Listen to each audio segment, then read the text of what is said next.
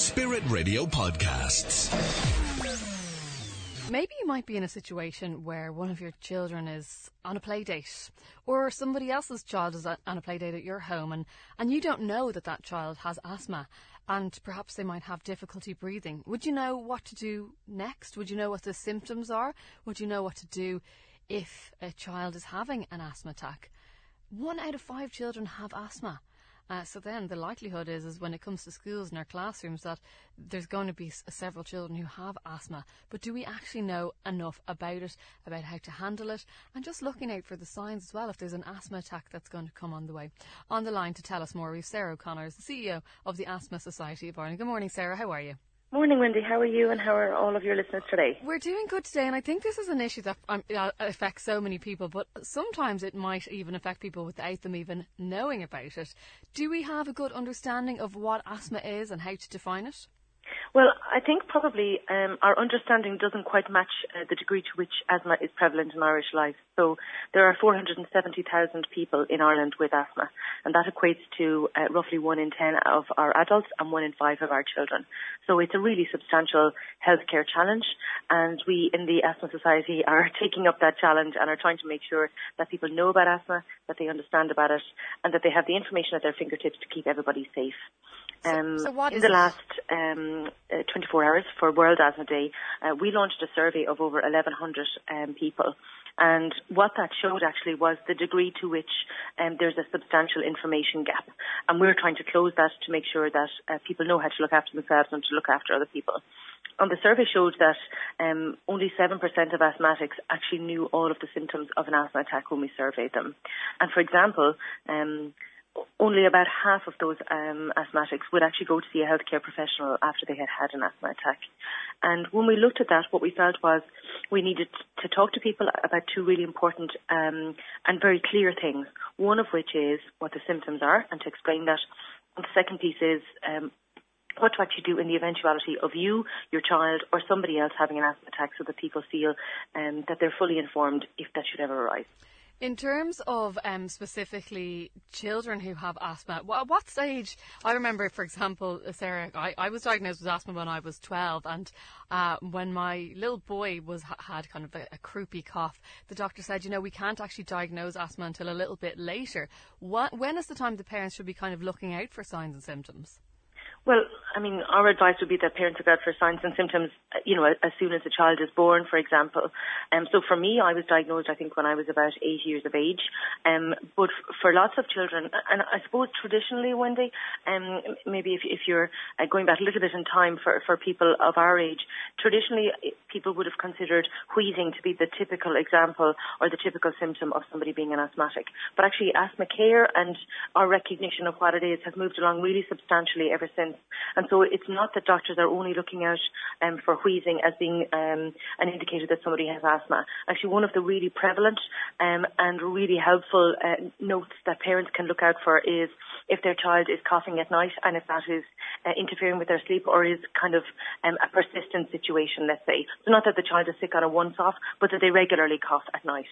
Um, and that is actually that's an indicator that a, a child has asthma. But the the, the kind of formal uh, diagnosis would often only come at age seven or eight, when there's a kind of piece of testing that the doctors can do to to I suppose formally um, uh, uh, you know tick all the boxes. and the, the child can't really do that until they're about seven or eight. But we would have people who would have babies as um, uh, you know uh, in their their first few months. Uh, one or two, or you know, toddler kind of age, whereby the doctors are working on the, the um, expectation that the child will, in due course, be diagnosed with asthma and they treat it accordingly. And actually, really, uh, that's what parents should be looking for, in that they feel informed, they know what's going on, they can make sure that their child has the correct medication, and they're not taking any risks then about somebody being safe and feeling well. Do you think, Sarah, is there good awareness in places like schools and just among parents about asthma? Well, I think on one level people are aware of it because children on average miss about 10 days of uh, school a year who have asthma. So for any child who's, for any parent whose child has been diagnosed with asthma, they're aware of it because you know, they have to try and manage their child absences, they have to try and manage chest infections and inhalers and that kind of level of work. But I suppose a lot of people do still associate it with being about a wheeze. So they may not, it may not be the first thing that crops into their head in terms of trying to figure out what's wrong with their child. Um, and I suppose on the wider level, I, I really don't think um, that you know parents in general are aware of the fact that it's as prevalent as one in five children. So what that means for every little group of uh, five or six kids that there are in class, it's likely that one of them has asthma, which means, like you say, in the concept of a play date or a sleepover, um, you know, any parent really to be safe uh, should know if one of the other kids has asthma, should know where their inhaler is, and should know the symptoms of an asthma attack and the five-step rule, which is what we're all talking about for the last 24 hours. So tell us a little bit about the five-step rule then, Sarah. So the five step rule is very simple, and um, the idea is that any person can know have it in the back of their head, and they have it ready on the eventuality of somebody having an asthma attack. And an asthma attack can happen anywhere. It can happen when somebody's in a cafe, when they're out exercising, um, when they're out for a night out, um, when they're in school or work. So this is useful uh, kind of public health knowledge for everybody to be aware of. And the first rule in the five-step rule is to stay calm and to ensure that the person who's having the asthma attack sits up. And it's really important that you don't lie them down because the airways function much better when the person is sitting up. And the second rule is very straightforward. That's take slow and steady breaths and make sure that you're calm, try to keep them calm, and try to make sure that they're breathing from as deep into their chest as is possible. And then the third rule relates to the reliever inhaler. So in general, that's blue, but sometimes it's slightly different colours, and the person who's the asthmatic will, will know with what that inhaler is. And um, people are allowed to take one puff of their inhaler every minute um, if they are over uh, the age of six. So for children who are over six or for adults, they can take one puff of inhaler, um, which means they can take 10 puffs in up to 10 minutes. But for children who are under six, that should be six puffs in 10 minutes. Um, and what happens is it, it, takes a little while for that medication to work, you know, up to about 10 minutes.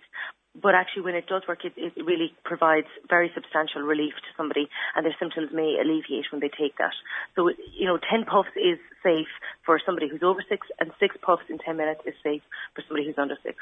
And then the fourth step is to call 112 or 999, so to call the ambulance if somebody isn't seeing an improvement after 10 minutes, because that's when the, the medication will begin to hit and they may actually feel considerably better. But if they don't see an improvement at that point, you know, the safest thing is to get help and to get the ambulance on the way. And the fifth step then is if the ambulance hasn't arrived in 10 minutes, which is very frequent, of course, depending on somebody's proximity to a hospital, it's safe to take more of the inhaler um, if the ambulance hasn't arrived after the 10 minute gap. So again, you can continue to take the inhaler one puff a minute if you're the adult, um, and then six puffs in 10 minutes if you're a child. Uh, really, really just important and kind of practical things there that people can yeah, do. Yeah, so we're, we're reaching out to schools to make sure that um, schools all over Ireland are aware of that five step rule, that the other kids are aware, and not in, in a sense of spreading fear, but the kids are aware there's a five step rule, it's very straightforward, I can go and get help, I can talk to my teacher, but I know to make sure that the person sits straight and that they can take their inhaler and I can pop over to their school bag and take their inhaler if they need to. So that's something we're trying to do at the schools level, but it's also really important, um, like you say, that parents know about it but also the general public because with one in ten adults having asthma, it's not only limited to children, and that's something that people um, can often lose sight of. So for any of us in our day-to-day life, you know, um, based on you know recent um, campaigns, we would all know how to recognise a stroke, and we would all know to, to call an ambulance and to intervene. We would all know what the symptoms of a heart attack are, and in the same way, you know, an asthma ca- attack can be fatal, and one person loses their life every week um, in Ireland as a result of of their asthma. So actually, we all as kind of good citizens of the world need to know about the five step rule and we need to know about the symptoms. In terms of one question I would have, Sarah, is for for children who are young and have asthma and maybe they start to feel symptoms coming on themselves, you know, that wheezy, that chest tightening, um, and they might be kind of nervous about going up to a teacher or a parent if they're on a play date to say that they, they need help. Uh, presumably we have to kind of equip kids as well with knowing when it's the time to say, I need my yeah. inhaler or I need help. Well, I think the the first thing is that um, so we did a lot of work yesterday with RTE, and we had RTE's um, children's news program into one of the schools in Dublin who've just been awarded uh, the first asthma friendly schools um, uh, award in Dublin itself. So we did that yesterday, and one of the first things we wanted to do was to remove any stigma with the kids about having um, asthma, about needing their inhaler, about asking for it in school, about asking for help with their friends or for other other adults. And really, what we want to do is that for that to be the pervasive piece across the board, because if somebody was diabetic, there wouldn't be any issue whatsoever with their taking their medication, and there shouldn't be either if somebody is an asthmatic. So that's really important. Um, but I suppose you're right. There's a, there's a piece of kind of self-management that you need to build into kids quite early in that case, whereby they know if they're not feeling okay and they know to ask for help. Um, and that's something I suppose that GPs would do quite regularly, trying to talk to kids when they have them in, when they've been uh, diagnosed. Um, and it's also something that parents are really au fait with. But what was interesting was, as part of the schools um, piece that we did in that school in Killester, um, was that w- we had a, an evening kind of program where one of our asthma nurses attended in the evening, spoke to any parents and teachers who were there. They brought along their kids, and there's a big conversation about asthma and what it means and how to keep people safe. But actually, parents were really quite afraid sending their kid to school, particularly for some of them, if their child hadn't had that formal diagnosis, they often hadn't actually let the school know that their child had asthma because they obviously hadn't been told specifically and with 100% confirmation your child has asthma.